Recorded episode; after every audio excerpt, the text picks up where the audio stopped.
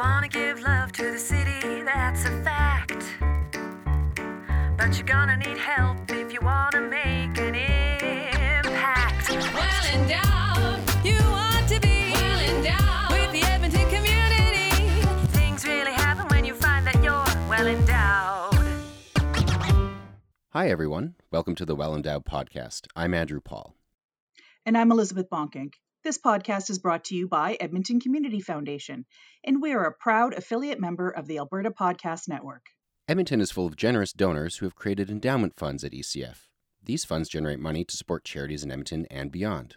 On this podcast, we share stories about how these funds help strengthen our community because it's good to be well endowed.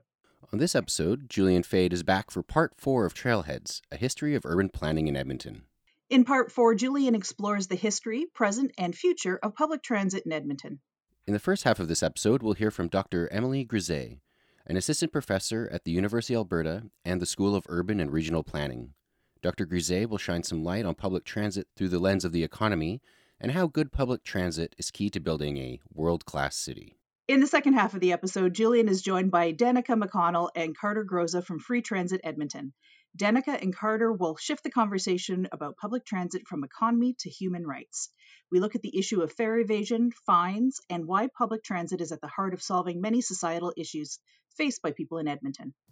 We hope you enjoy this episode. Take it away, Julian.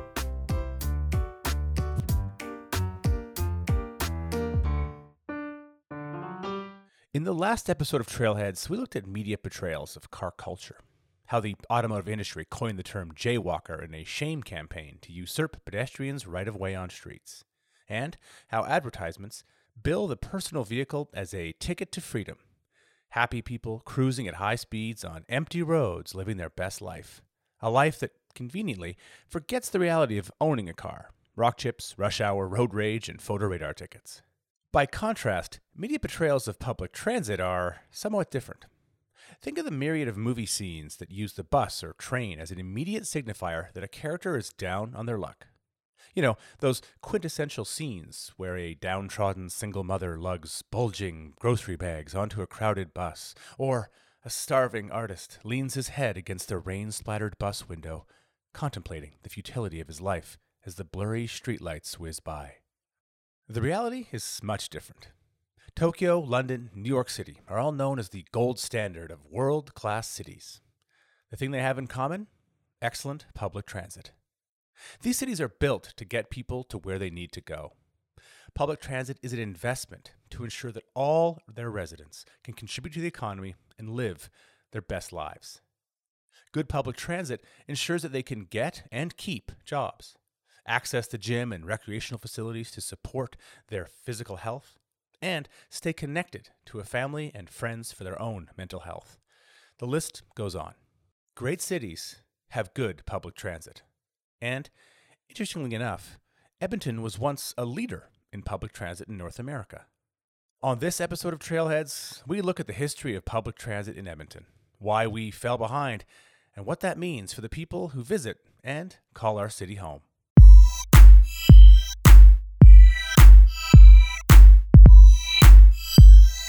On the last episode of Trailheads, we discussed the car culture that has helped shape Edmonton into a city that depends on the automobile. But, contrary to what many Edmontonians may think, cars aren't the only way to get around. Public transit, be it buses or LRT, provide many people an opportunity to avoid sitting behind the wheel. Edmonton first had public transit way back in 1908, when the Edmonton Radial Railway Service was established. The 21 kilometers of track was there to serve the 19,000 Edmontonians who could ride the trains for a shiny nickel. They eventually added 47 new cars only six years later as the population grew to 60,000 people. 1932 saw Edmonton get its first bus route, and by 1936, these buses had taken over for the trains, some of which had done over 1.5 million kilometers.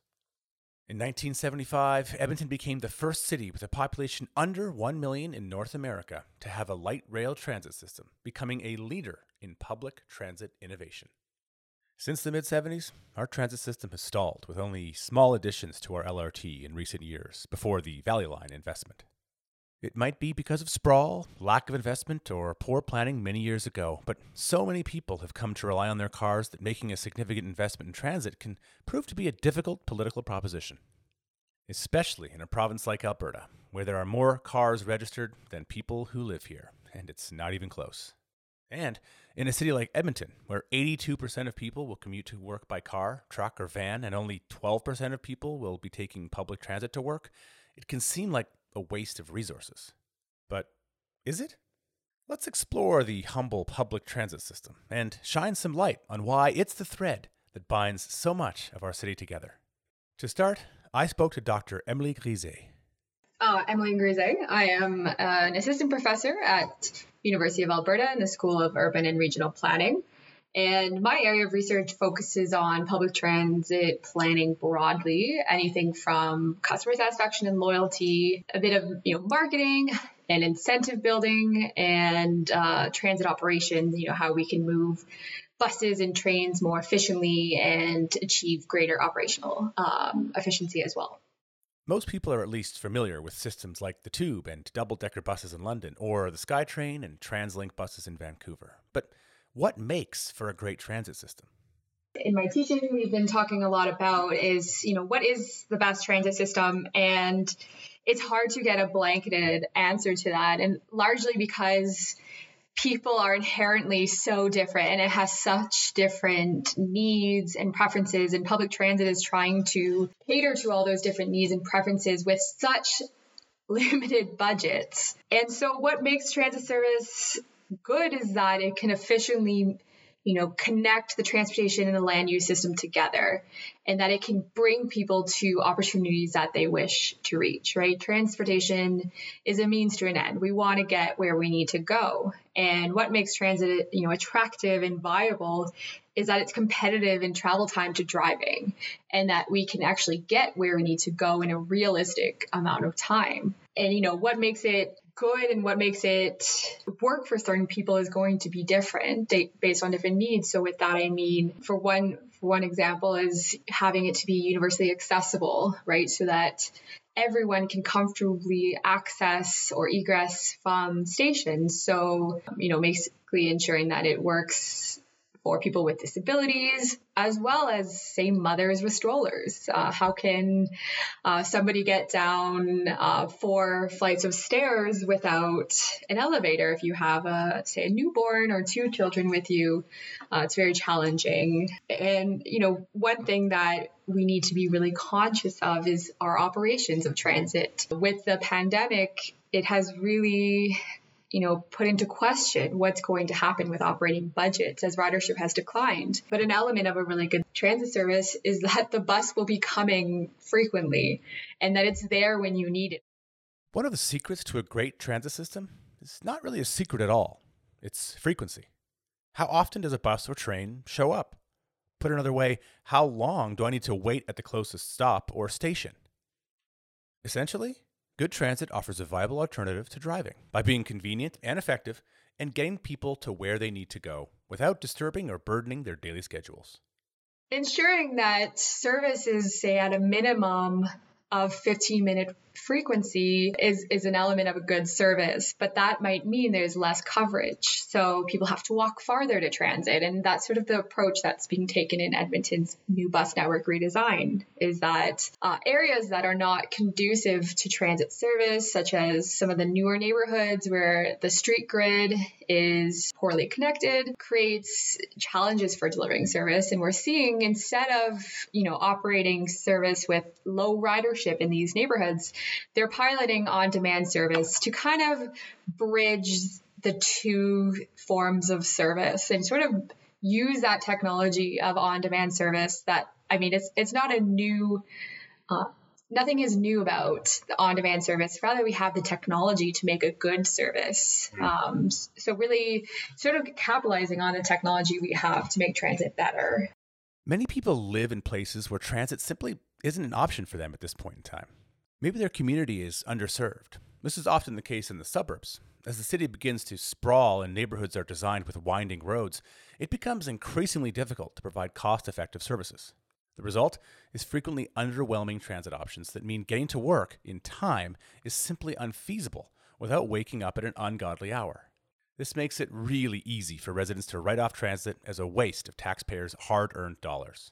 If a person's experience is that the bus only comes to their neighborhood every 45 minutes, they may be less likely to support expanding and improving transit services at all. For city residents living in the far flung neighborhoods of this city, driving is the only feasible option to get around. So, why should people who don't plan to ever use transit want their city to invest in it? Generally people want to see transit because uh, especially say new lrt system because maybe it'll benefit their property values. But will you use it? Mm, that's another question. And why are people not using it? Well driving is just so convenient. You know we've made driving just so attractive to everybody essentially everybody who can afford a car. I mean of course that's an important condition to say but you know, just the convenience of being in a car, the convenience of that door to door trip. We've made parking almost free almost all the time. And, you know, we see parking at homes highly subsidized.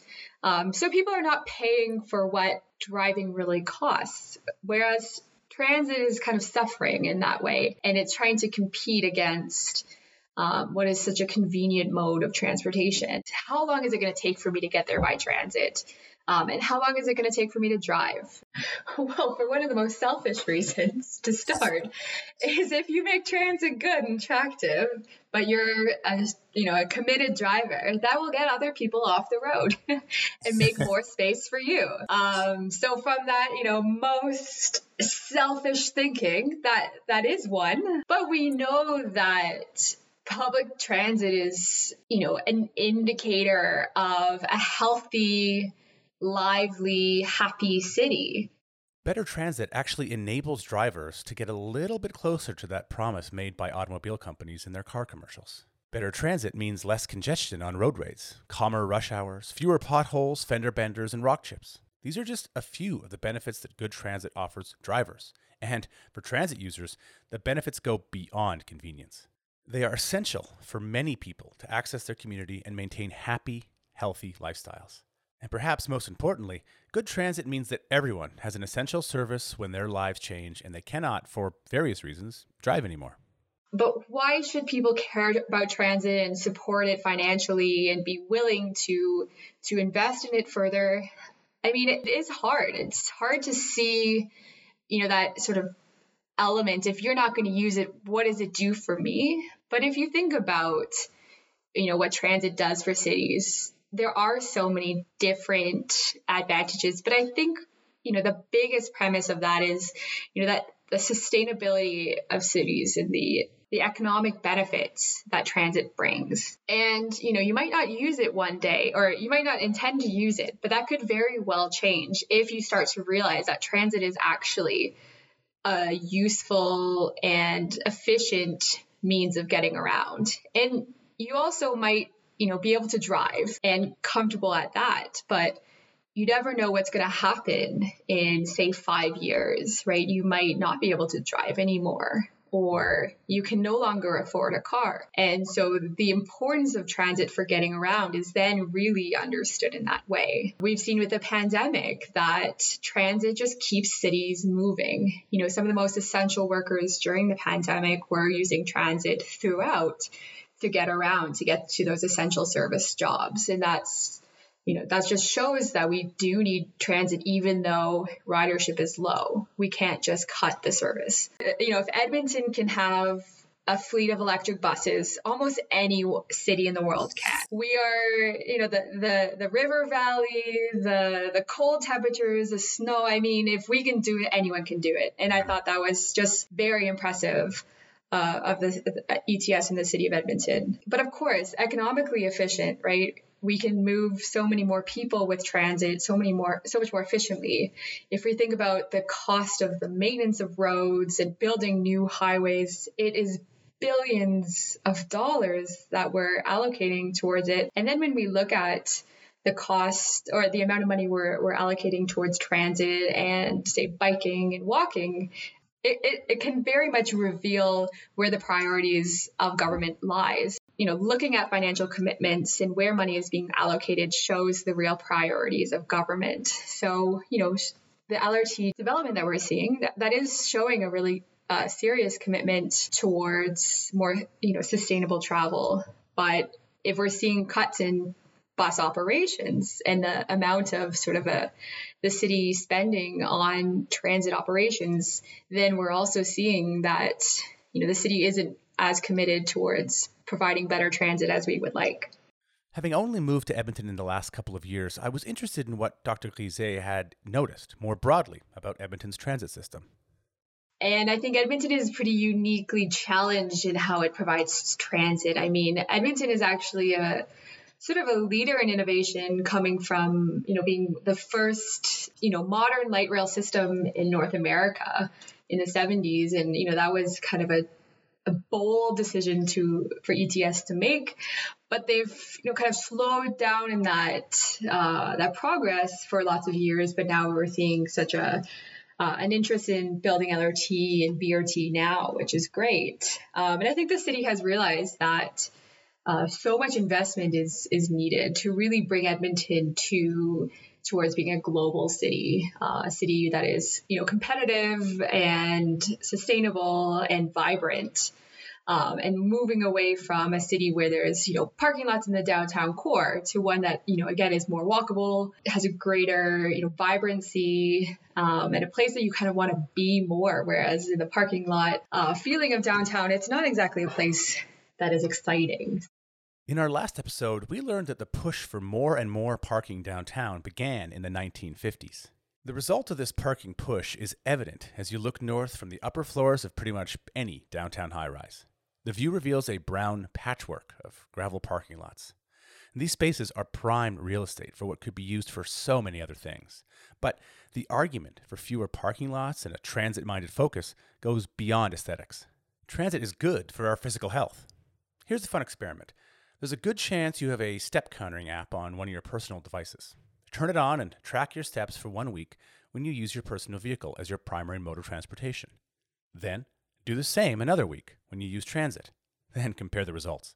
It's been shown in research and it's sort of intuitive that taking transit induces physical activity. You can never take transit without being a pedestrian. So uh, there's, of course, walking and physical activity associated with taking transit. And we know that driving is stressful, and stress has negative implications for our, our health, whereas taking transit can offer opportunities to do other things. You sort of relax, zone out, or read or do work while taking transit. And generally, congestion and seeing cars and congestion is also bad for our mental health. Whereas when we see light rail vehicles and other transit infrastructure on our street, that generally has a better implication. And, you know, some people would also say that when you take transit, it reduces feelings of loneliness because you're, you know, in, in proximity to other people. There's strangers or people you see. But, you know, from that physical perspective, I think that the physical activity associated with transit is probably understated in lots of planning.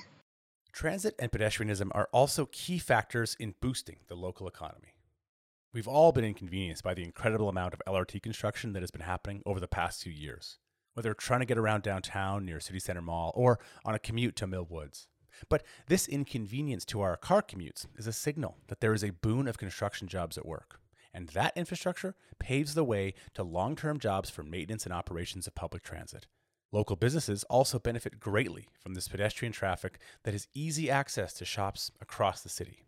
It keeps money moving when we're investing in new capital infrastructure, it really produces a significant amount of jobs. And, you know, as we're in a pandemic right now, all we need to do is keep money moving. And so building more transit has a really positive implication for uh, the local economy in the sense of job building. And, you know, in Edmonton, as we're seeing, or Alberta more broadly, as we're seeing a transition away from oil and gas, there's a lot of workers that um, can now sort of be positioned towards building of new infrastructures around you know transit and other sort of green energy projects. Um, and it's also really important for the local economy because it keeps people moving. It means that people can get to their jobs people can work you know in diverse locations across the city and it generally having transit connect to land use means that more people can access different opportunities. And of course, having more people reach you if you're a business that has positive effects um, on your sales, your business in general. If we continue looking at transit through the lens of the economy, we can't forget that car culture leaves many people unable to contribute to their local economies to their fullest potential. Whether that's because personal vehicles are too expensive to buy and maintain for many people, or the fact that many elderly and differently abled residents are not allowed to drive? Well, I'd say most importantly, transit is considered um, an essential service for the sole reason that people need to get around. And, you know, walking and cycling are both great means of transportation, but their reach is, of course, limited. So, public transit is, is essential for ensuring that everyone, despite income and ability, has the means to get where they need to go in an affordable way. Transit is just an essential service to get people around. And we know that from the mobility and the ability to get to where we want to go is so important for our health both physical and mental health but also from from the economy side is you know we need to get to work and we shouldn't have to buy a car i mean the the cost of owning and operating a car are very high and yet we often sort of just accept those costs due to the convenience offered by our car. So, providing good public transit just gives people excellent options for getting around, and mobility is just so important for our quality of life. So, how do we ensure that everyone in Edmonton can get around the city and participate to their fullest potential? In the second half of this episode, I speak with. My name's Danika McConnell, and I am an organizer and agitator of sorts within Free Transit Edmonton. Uh, my name's Carter Gorzitza, and I, as well, am an organizer with uh, Free Transit Edmonton. To look at transit through the lens of human rights.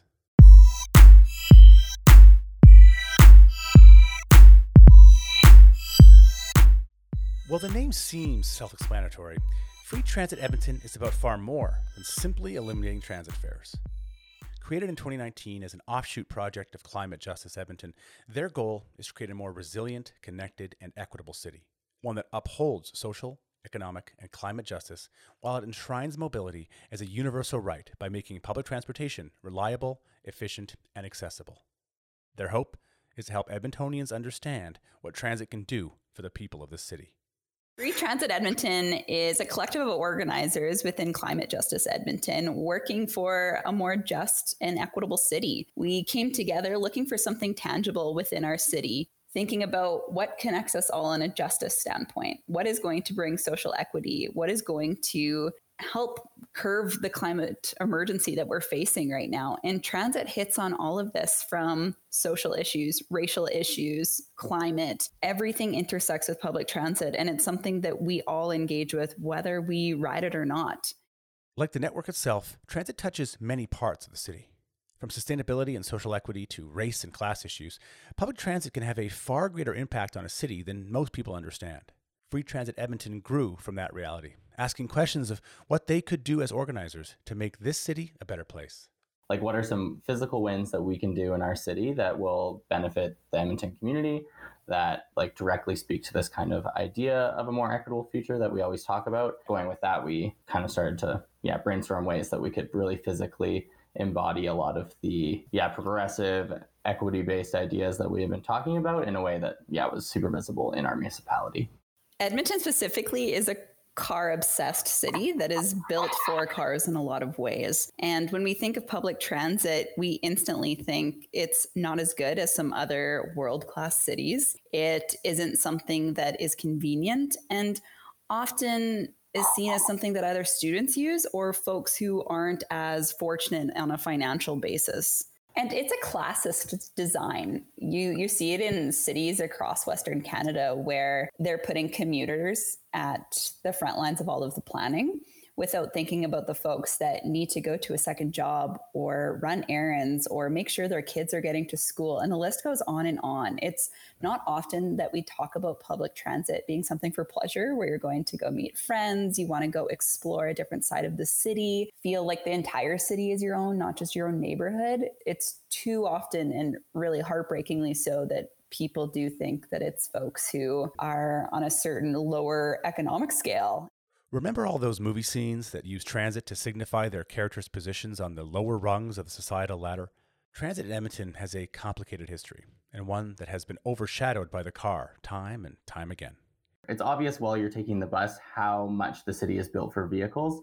Like transit stops, let's say out on the east end when you're standing, there isn't even a sidewalk, but you get dropped off at this stop and you're kind of just next to like six lanes of vehicles standing in the snow waiting for your other bus or having to jump across the road or jaywalk or something in order to get to a sidewalk. Our city's very clearly been built with transit as an afterthought, or at least when transit maybe was more central to the city, we built over top of that. And now we're kind of looking back, trying to figure it out. But it's an isolating experience as a commuter taking the mm-hmm. bus here in Edmonton. It definitely doesn't feel exciting. You, you feel community when you're in a place that allows for a transit system to go everywhere you'd like at a reasonable rate that has everything from families to the elderly to folks just wanting to go hang out with pals.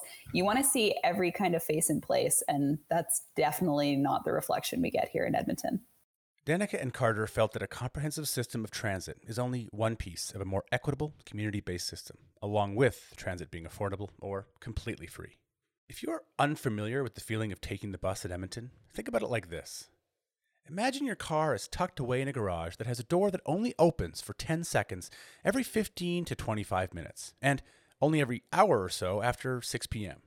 Suddenly, you're planning your whole life around that small sliver of time when you have some access to your city. So, a great transit system is one that allows people to use it intersecting with every other way that they move. It allows you to walk up to your bus stop, be able to hop on in the quickest bus as it's coming in very convenient intervals that you can time out logically. That's not every 30 minutes, every 15 minutes like we have here in Edmonton. It's also one that allows you to get to major centers where you have your key services and that allows you to, if you're living kind of on the, not the outskirts of the city, but more so in some isolated neighborhoods, perhaps you're a senior or someone who has other mobility barriers, you can get to where you need to go. The great transit system is one that allows for all different folks to come together. It's not just commuters, it's folks of all stripes being able to ride, get where they need to go without questioning. And mm. of course, um, a great transit system is one that's affordable and one that keeps up with the times. Right now, you need $3.50 change in your pocket, or you have to be able to expend countless dollars at the beginning of a month. A lot of people don't have that type of luxury to be able to buy 10 tickets at a time. A lot of people are living day by day when it comes to their finances. So a great mm. transit system allows for people to just hop on and hop off in a way that benefits them. Beyond a great system of public mobility, one of the main goals for Free Transit Edmonton is to, yes, make transit free. The impetus for this, as Danika mentioned, is making it affordable for everyone. But it goes beyond that. It might not seem like much, but one trip on the bus costs $3.50. If you buy a pack of 10 tickets for $27, that cost per trip drops to $2.70. And a monthly pass for unlimited trips will set most people back $97. The problem is, many people don't have $97 at one time, so they end up paying $3.50 every time they ride transit. That can add up pretty quickly. Now, there is a low income rider option at $34, but it requires some work and a fixed address, which lets some people fall through the cracks. Ultimately, if someone can't afford a pass, they could be paying far more than the cost of that pass every month when it's all said and done. Then there's the issues of fines. One of the other things we find just scrambles us that we really can't find any logic in is how when you park in downtown Edmonton, you pay a few dollars to park your individual vehicle. And if you are caught not paying that, you only face a fine of about $50 perhaps. Whereas if you're riding the train, you don't pay $3.50. You're looking at a $250 fine. And if you can't afford $3.50, who thinks you're going to be able to pay a $250 fine? And if you don't pay that fine, it just snowballs. Then suddenly there are warrants and there are a lot more barriers. It's just makes no sense. It's been found that a disproportionate amount of those tickets, nearly 50%, are going to people of color and Indigenous riders. and that monitoring for fare evasions takes up to 70% of a transit officer's time, which could be freed up if transit was free for everyone. But let's take a minute to discuss fare evasion a little further. In August of 2019, the city released the ETS Revenue Management Audit. The report highlighted several shortcomings of ETS's revenue management processes. One of the larger issues was how ETS tracks and reports fare evasion.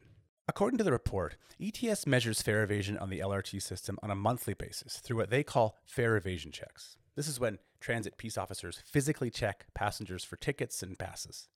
The fare evasion rate is determined based on the number of fare evaders identified during these checks as a percentage of total riders checked at select LRT stations. Based on the fare inspection data from 2014 to 2018, the fare evasion rate for LRT is between 2.15% and 2.73%. The city does not track fare evasion on buses, and the auditor's report states that, quote, ETS does not currently have an effective system to manage fare evasion, unquote.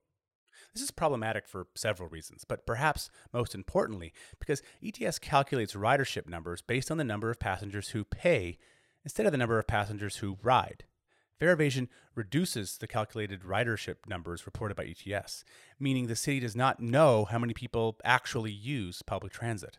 ETS's yearly ridership numbers have shown a slight decrease between 2014 and 2018. However, According to the report, it is possible that ridership only appears to be declining if fare evasion is worsening. ETS currently does not have an effective way of measuring the actual number of passengers riding buses and LRT. ETS has installed automatic passenger count technology on buses. However, roughly 40% of the data is determined to include errors and thrown out. Thus, this system currently does not provide reliable data. This makes it difficult to create informed policy to guide transit development and operation policy that is needed to properly serve its residents. Free Transit Edmonton has a solution to this. It's right in their name.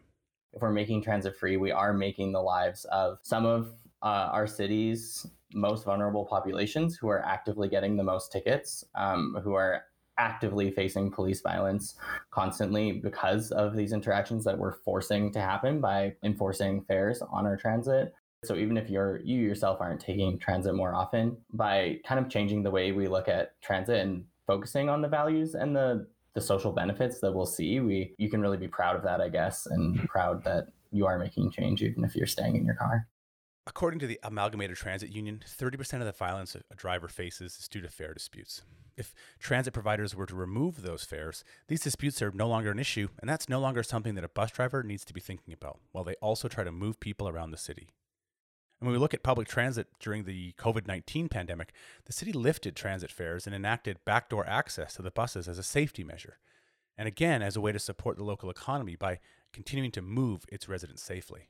You don't have to have this huge line of folks coming in, packing up into the front door. You can have folks just coming in and out. There's you know no need for that engagement when it comes to can you actually afford to be here? It allows the drivers to just to do their job to get people from point a to point b the second piece to this is the folks actually utilizing the transit, folks that have to come from the north, south, east, west to get to downtown or wherever they need to go, allowing for them to not have to consider oh my goodness, am I going to get up on time to get to my bus? It's 350 there, it's 350 back. There's all of these other intricacies about how we can get folks thriving economically because they no longer have to fear the added expense of being mobile because mobility in one city is a human right. And also the fear of being late if they have a poor route and it's not getting them where they need to go on time. And then that has trickle effects. Then suddenly maybe you don't have the same job performance. You're not able to get there at the same time of some of your coworkers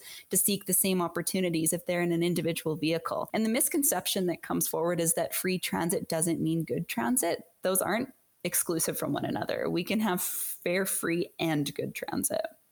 Danika, Carter, and all of Free Transit Edmonton speak of mobility as a human right. The ability to have access to your own city in a reasonable amount of time and for anyone, regardless of their level of income. But it goes beyond just access. Good transit creates not just connections to our city, but to each other. One thing that really strikes me is often cities talk about urban isolation and we can talk about running errands, we can talk about getting to our jobs, but what about just livability in one city, being able to explore it for what it's worth, being able to visit festivals, to go see a friend, go see a new local coffee shop. It's allowing people to not be stuck inside their homes, forced to just be focusing on getting to work, doing the essentials. It strikes me as strange when people think that just because someone doesn't make as much or doesn't have an independent vehicle, that they somehow deserve lesser in the way that they experience their communities. And that's when we talk about mobility being a human right, that it's not just for the jobs, it's not just for the grocery store, it's being able to thrive and have joy in your city and pride in your city by being able to call different areas your communities. It's not meant to be just the block that you live on. I think when we're talking about transit as a human right, we kind of have to look at what else we consider also to be rights of people in the city. So the right of access to healthcare, the right of access to food. And although we could talk for a very long time about how maybe people these are these rights aren't being met by the city or by the, our other forms of government, we consider those things kind of baseline quality of life things as current things currently stand with being a car centric city that isn't built for biking that isn't built for walking and has infrequent transit people do not have access to those things that we consider their rights or things that they deserve to have a good quality of life. A good quality of life also often involves a job. And the truth of the matter is unless you plan on traveling to one central place during normal business hours getting to work can be tough by bus. Now, imagine getting to your second job before having to head home at midnight.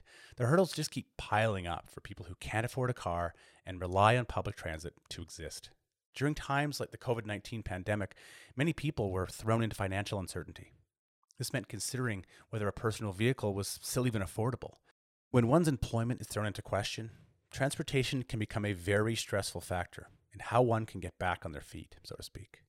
It's also being able to succeed and not feel like you are lesser because you don't have a vehicle. There are countless jobs across the city that ask you in an interview do you have access to an independent vehicle and you have to question why is that important unless perhaps i'm you know helping a delivery service or it is a car share for the sake of us talking about Uber. There's a lot of boundaries that we don't need that are created by not having an independent vehicle, and that should never be the case. There should never be a reason that you can't get to the services needed, as Carter said, that are your right, or you can't advance in your job or be part of a collective simply because you don't have a vehicle. That right there is a mentality shift I think a lot of folks have to reconcile with in order to understand why this movement is so important. When you talk to a lot of folks who do give up their cars and aren't paying insurance, don't have payments, have hundreds of dollars left over to invest in other areas of betterment in their lives, the same translates into transit. Folks are still investing that on the user fees.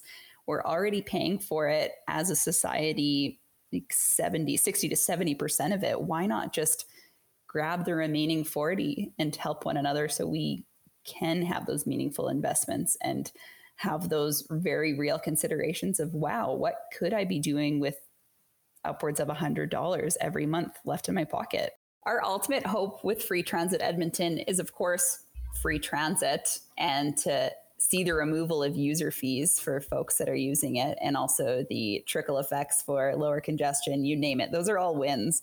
But at the same time, we're really excited for our neighbors and our centers of influence and the folks that are governing governing our cities to see what kind of other problems exist within the way that we plan our cities. You hear a lot of people saying, oh, well, if you make the fares disappear, you're going to have uh, non destination riders just trying to stay warm and hopping on board. Well, excuse me, doesn't this also trigger for you that maybe we're not investing in our communities in the right way where they don't have a place to go? Or when we talk about the cleanliness of the bus, oh, well, maybe we should be investing more in the safety of those buses and the riders that are in them all of the time. So, if anything, looking at these transit systems when we propose this idea, something that's very realistic and people have nothing but red flags, it's just showing other fault points that we have within our city and this isn't something that's, that's new.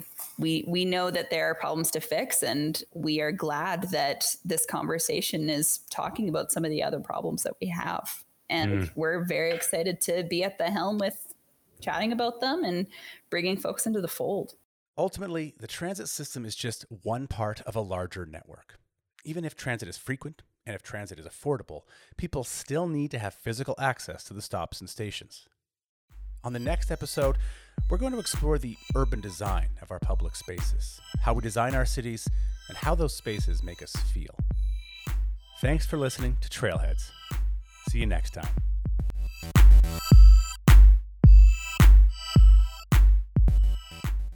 Thanks very much to Emily Grisé, Danika McConnell, and Carter Gorzitza for sharing their time with us. And many thanks to Julian Faid for bringing us this story. Stay tuned for part five of Trailheads later this month.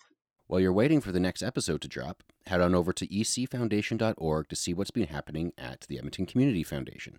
Also, be sure to check our show notes for links to a ton of research material we've used for this episode. Well, friends, that brings us to the end of the show. And thanks so much for sharing your time with us. We hope you enjoyed it. If you did, be sure to share it with your friends and family. And don't forget to leave a review on Apple Podcasts. Those reviews help new listeners find us. And you can visit us on Facebook where you can share your thoughts and see some pictures from the podcast. Thanks again for tuning in. We've been your hosts, Andrew Paul. And Elizabeth Bonkink. Until next time. The Well Endowed podcast is produced by Edmonton Community Foundation. And edited by Lisa Pruden. You can visit our website at wellendowedpodcast.com Subscribe to us on iTunes. and follow us on Twitter at the ECF. Our theme music was created by Octavo Productions. Check them out at octavoproductions.com. And as always, don't forget to visit Edmonton Community Foundation at ecfoundation.org. Well endowed.